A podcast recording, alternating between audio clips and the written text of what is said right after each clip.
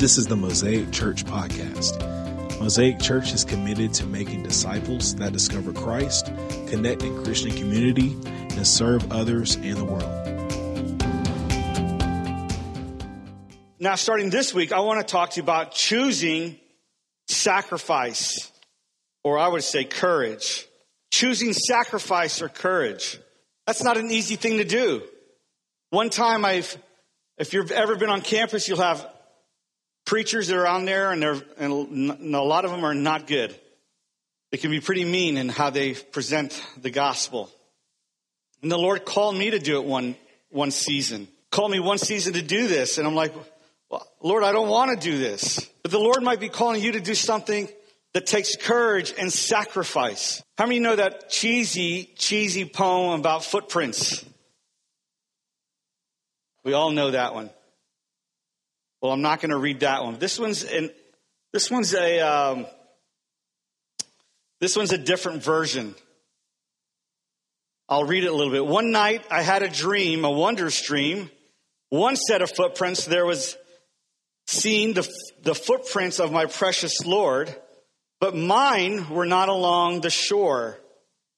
But then some strange prints appeared, and then I asked the Lord, what have we here? These prints are large and round and neat, but Lord, they are too big for feet.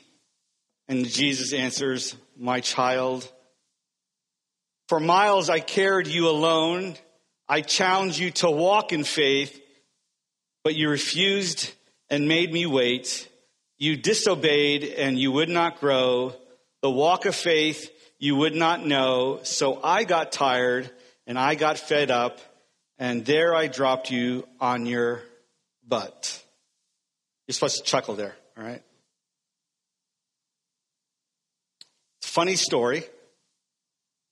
But the reason a lot of times it's funny is because it's true. It's, it's true. Sometimes Maybe Jesus gets tired and he got fed up, and there I drop you on your butt. There's a time when you must fight, you must climb, you must rise up to the task that God has put you in front of and leave this type of faith that so many of us live. We plant our heels or we cross our arms and we say, Lord, I am not going to budge. And I'm telling you, to make great choices, you need wisdom and you need to learn how to be courageous and sacrifice. And a lot of times, what keeps us from walking in our journey with Jesus is that we lack the courage to be sacrificial.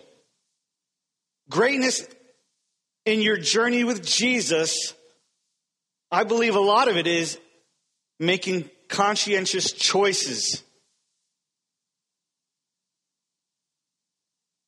I have a missionary friend of mine who does not like where he's at, and he gets paid to be where he's at. And not all missionaries, but some missionaries make a very good living.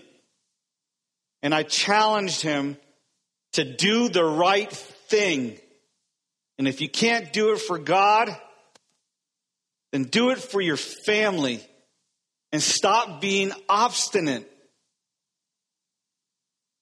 Because let me tell you something when you're obstinate, and you're crossing your arms and digging your heels, and there's no courage or sacrifice, the situation doesn't just evaporate. I told my friend, because this is what you're going to do if you dig your heels and you sit on your butt and you cross your arms and you dare God, I'm not going to do it. I'm not going to sacrifice. And his sacrifice, can you, can you believe this? Was to submit to the main leader's authority. Wasn't, it wasn't asking him to go jump off a cliff. Just submit. If he says jump, you just ask how high. But he wasn't going to do it. He was just going to release the pressure. He didn't want to deal with it and just shove it down to his family. And I said this to him in a long letter, and then I verbally said it. What you're going to do is you're going to force your wife to be angry at God because she's going to go straight into poverty. And then you're going to force your kids to be angry at God. Okay, let's just say they're not even angry at God, but they're going to be angry at ministry, angry at the mission field. Why? Because you want to live this life. So he doesn't want to deal with it. So he shoves it down to his wife and kids who will deal with it in a bad way. And so I've done this, I've, we've done this so many times in our lives, failed to live up to the full potential that God has called us to. But if we're going to live great lives for Jesus, there are choices we have to make. And so we've been looking at five great people in the Bible.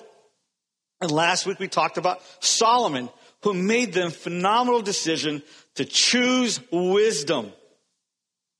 Choose wisdom. I, I caught myself a few times this past week asking myself, is this the wise thing to do? Is this the wise thing to do? Thank you, Lord, for speaking to us last week. Is this the wise thing to do? The second I want to try to go quickly is this next point I want to talk to you about is do not let fear dictate your life. Do not let fear dictate your life. We say, Lord, you're our, you're our all in all. Lord, you're our, our king. You're our master. We love to sing those songs. But when it comes out to living sacrificially or courageously, what really rules, and we should be honest, is fear and insecurity. One of these days, we're going to actually sing that song, you know. To be truthful, to be honest and truthful. I want to talk to you about a young lady that my wife and I have had many, many conflicts about. She loves Esther, and so do I. We have different perspectives in how we see her. Robin says Esther is the most courageous person in the world. And I say, yes, but. I have a but at the end, okay?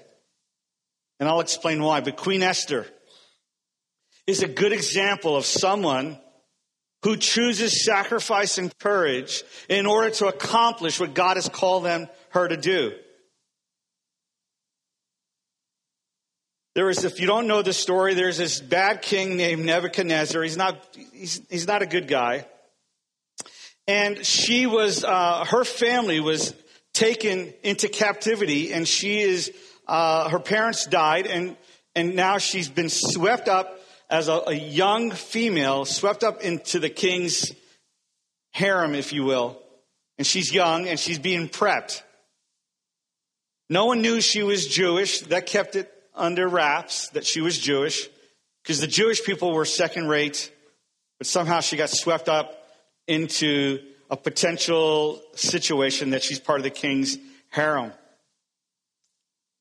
She was raised by her uncle Mordecai because her parents died. And Mordecai told her to keep her nationality a secret. Then there was this guy named Haman. He's a bad guy. And Haman gained the confidence of the king. And Haman went around and he wanted to make sure everybody would follow these rules. And he came up to Mordecai, and Mordecai would not bow down to Haman or anybody else, but he only bows down to God. He would only bow down and be obedient to God. And that infuriated Haman. Haman was angry. So Haman came up with this little scheme and convinced, convinced the king to come up with this decree that everybody would have to bow down to the king, Jews and all. And if they weren't bowing down, then they would be killed. And so if you look at Esther chapter 4, maybe some of you have it, you'll, you'll see a lot of the story there. Mordecai gets scared, not scared, but he gets overwhelmed. He tears his clothes and he's, he's, he's, he's upset, understandably. Because not just his life will be destroyed, but the lives of the Jewish people. We did a whole sermon series in Esther years ago in our old facility.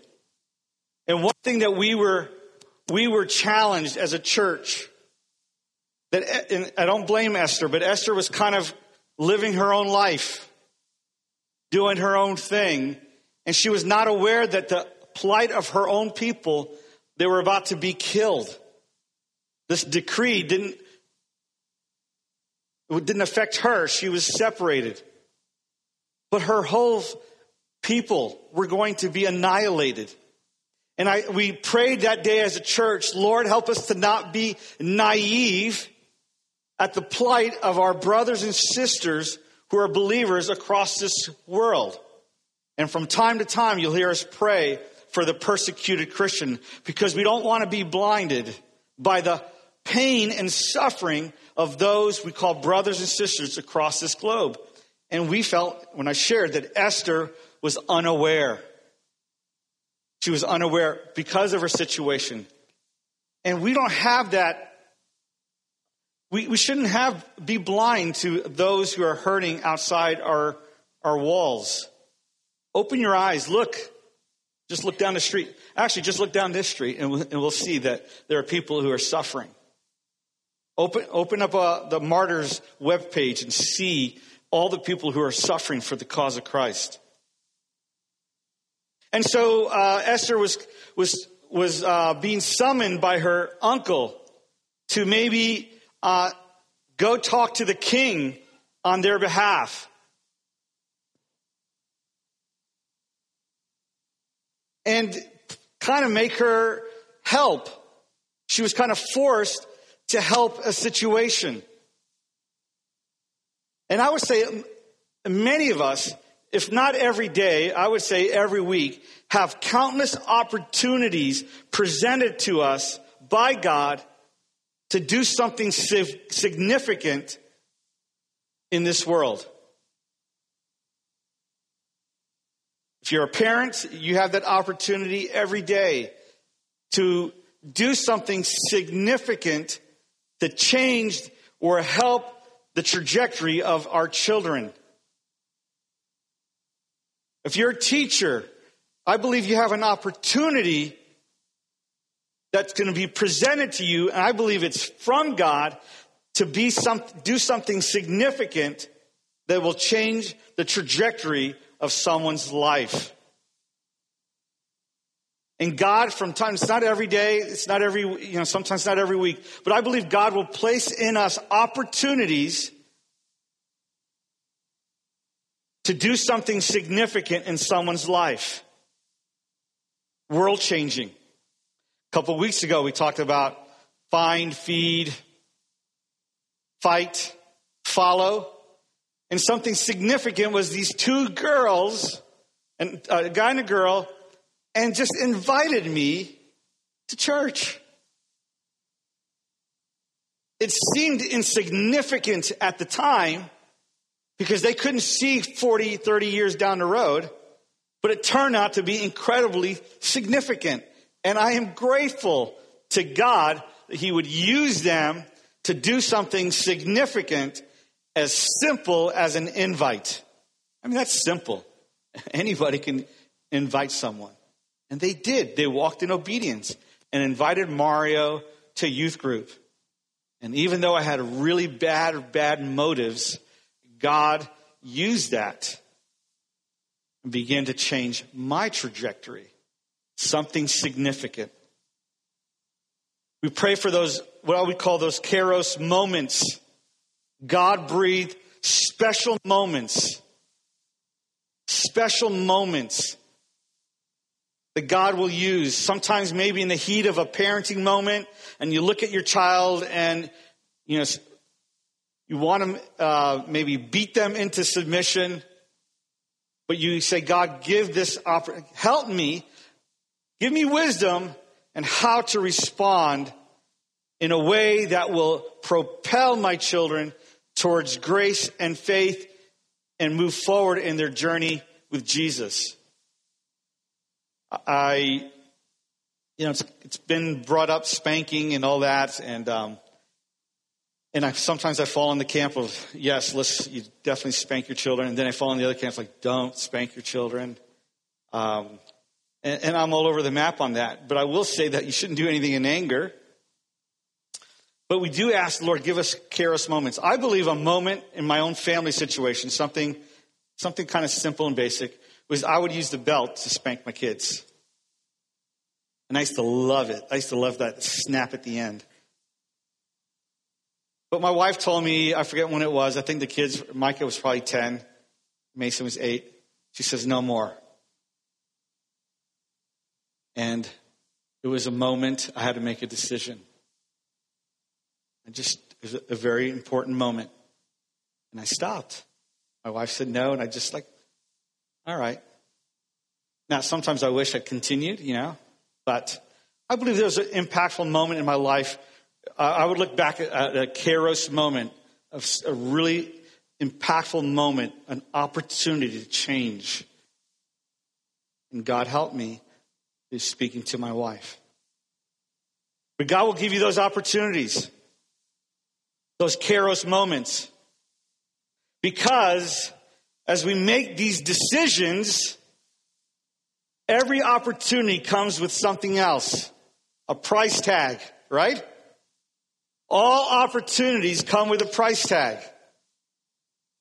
And I believe the greater the impact, the greater the price tag. So even that little simple story, the price tag was I had to learn how to uh, discipline not using the belt. Got a big old stick, and I didn't do that. But it came with a price tag. I had to submit myself. I had to humble myself. I had to admit that I didn't have the perfect perspective. There was a price that I paid. Because every opportunity comes with something else, a price tag. And especially the greater the impact. And then you're going to have to come to face to face with sacrifice. See, the first thing that's going to come is the opportunity. The first thing that's going to come is the opportunity. then you're going to realize that there's a cost to it.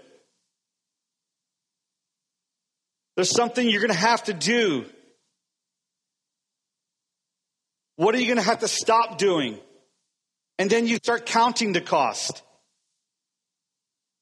Maybe you've never given your life to Jesus. You come every week, you, you play the part very well, because we don't know if you're not serving the Lord or not. But now this is a great decision you have to make and you're counting the cost. Well, if I cross that threshold of following Jesus, then that means he's the king of my life. And if he's the king of my life, that means I'm not the king of my life. And if that means I'm not the king of my life, that means then I can't do whatever I just want to do. If I see someone that cuts me off on the highway, you know, I just give them the middle finger. That's what I've always done. But when you're submitted to the king, can't do that anymore. And the Christian middle finger doesn't, is no good either. That was supposed to be a joke too.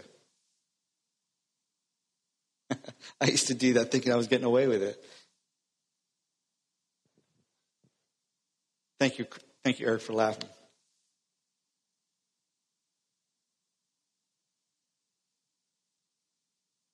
Queen Esther had to make a decision. The opportunity was right in front of her. Look what it says in 4 and 9.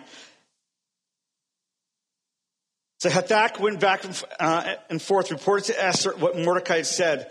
Then she instructed to say to Mordecai, all the king's officials and all the people of the royal provinces know that for any man or woman who approaches the king in the inner court without being summoned, the king has but one law, that he or she be put to death. The only exception to this is for the king to extend the golden scepter to him and spare his life. But 30 days have passed since I called to go to the king. She requested to go see the king, and she got no answer. She didn't get her email answered or her text answered. Nothing. But if she doesn't hurry up or things don't change, people are going to die. She had an opportunity. She's weighing out the cost and she tells her uncle the cost will be her life. She will die if she goes into the chamber of the king uninvited. That's a big price to pay, isn't it? Not only would she get in trouble, she would lose her life. And a lot of times we make, we weigh out the cost and we're afraid to do something because we're thinking that we're going to lose something big. And, and I don't think that's irrational to think that. When the Lord called me to do open air preaching, I was afraid. The opportunity came and I knew that it came at a cost. And it did come at a cost. Because when I did it, I remember seeing the vice president of Florida State Student Affairs, and she looked at me. She knew me, and I knew her. And she looked at me like I was one total crazy dude. Her mouth, her jaw just dropped, and she just stared at me. And I just kept on preaching. I lost something. I lost some credibility in her eyes. I lost some credibility with people in the university with in all those years, I was trying to gain credibility. So I lost something. I gained a lot, and I don't have time to tell you that, but I will tell you that I gained understanding and the knowledge, or at least the, the experience of walking a courageous life. And it impacted our ministry. Not one person got saved while I preached. I used analogies from the Titanic. It didn't work. All right. Uh, the bodyguard I think it was with Denzel Washington or Kevin, I can't remember. Didn't work. None of my little analogy stories, nothing. I got heckled. But man, my life changed. But it did come at a cost. And so Esther's at a place in her life where it's going to cost her her life. There's no ambiguity. She knows it's going to cost her life. And I'm going to finish this story because it is a little late, and the workers downstairs are so gracious to extend their time and their volunteer downstairs a week after week after week. They do it for free. We don't pay them. Jesus pays them. And so we, uh, I'm going to go really fast on this last story. And some of you probably already know the story, but I believe it was right in the turn of the century uh, there was a, a, man called William Borden from, I mean, you know the, the brand Borden Milk, same family. Well, their son went to Yale as an undergraduate, but before that, he was able to go around the world and he noticed something that there was this huge needs, spiritual needs around the world. But he is a son of a multimillionaire. So he goes off to Yale and after a year of undergraduate, he's like, man, I don't need to be doing this. I need to be going out to the mission field. But he stayed in school, and while he was at school, he was able to influence people. At one time, there was, of the 1,600 students, 1,300 students were in some sort of, some sort of prayer group Bible study. But in the back of his mind, he kept thinking to himself, there's big needs in Asia, in the Middle East, and Europe. And he told his parents he's going to school to prepare his life to go to the mission field. And they had, they found his Bible, and on the back of his Bible, they found these words. One, the first word was called no reserve. He wasn't going to hold back. At the end of his first term on the mission field, he found himself and he, and he, and he was focusing on the Muslims in China. And then the second part of his Bible, he wrote, no retreats. He's not going to retreat. And so after he finished his studies, he sailed again to China through inland mission. He stopped in Egypt to study Arabic. where he contracted meningitis. He counted the cost. Opportunity came him. He was courageous, took a step, found himself in Egypt, wasn't his final destination. And next thing you know, he has meningitis and he died. Isn't that a great, good story? Like, don't you want to hear stories where he made the sacrifice and everything went well? Well, the whole Bible is filled with stories not like that. It does go good at the eternal. It does very go, go very well, but in the meantime, it wasn't. He died. He was 26 years old. But his last words they found in his Bible is no regrets. No regrets. Esther, and I got to hurry up here. Esther, this is what I love about Esther, and where my wife and I just, I don't feel like Esther is courageous. I don't think she's just a heroine. I don't think she's wearing a cape and mask and she just takes on every opportunity. I believe she's a lot like I am. By nature, probably cowardly. Doesn't like friction. Doesn't like tension. Doesn't like to upset people. I think Esther is like me. But when it came down to it, when the line was drawn in the sand, she had to determine is God king or am I king? And so she goes before the king, and the king hears her request, and her people were saved. But before she took that step, she said, basically, she says, Whatever happens will happen. She says basically, not my will, but your will be done. And she took that step of courage and sacrifice. In this particular story, it turned out great. She was able to save her people.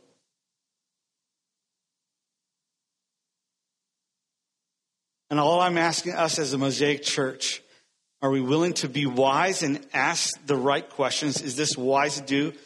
Making great of our life by making great, wise choices and sacrificial, courageous choices. Maybe there's someone at work that needs your friendship. Maybe God is calling you to make a little bit of room, just a tiny bit of room in your heart for one more friend. Six weeks ago, we talked about find, feed, fight, and follow. And I asked you six weeks ago, would you be willing to invite one person into your home for a meal? And I understand that takes courage. It takes sacrifice. Remember, we talked about if I were to ask you, can you walk 100 yards? And you, if you tell me that you can't walk 100 yards, then there's something's not right. If you can't make room for one person in your life, I'm telling you as a believer, something's not right. Jesus used the method of discipleship. Go and make disciples. And if we can't follow that because we're so busy, we're overwhelmed, and something's not right. I believe the enemy is using this culture that we live in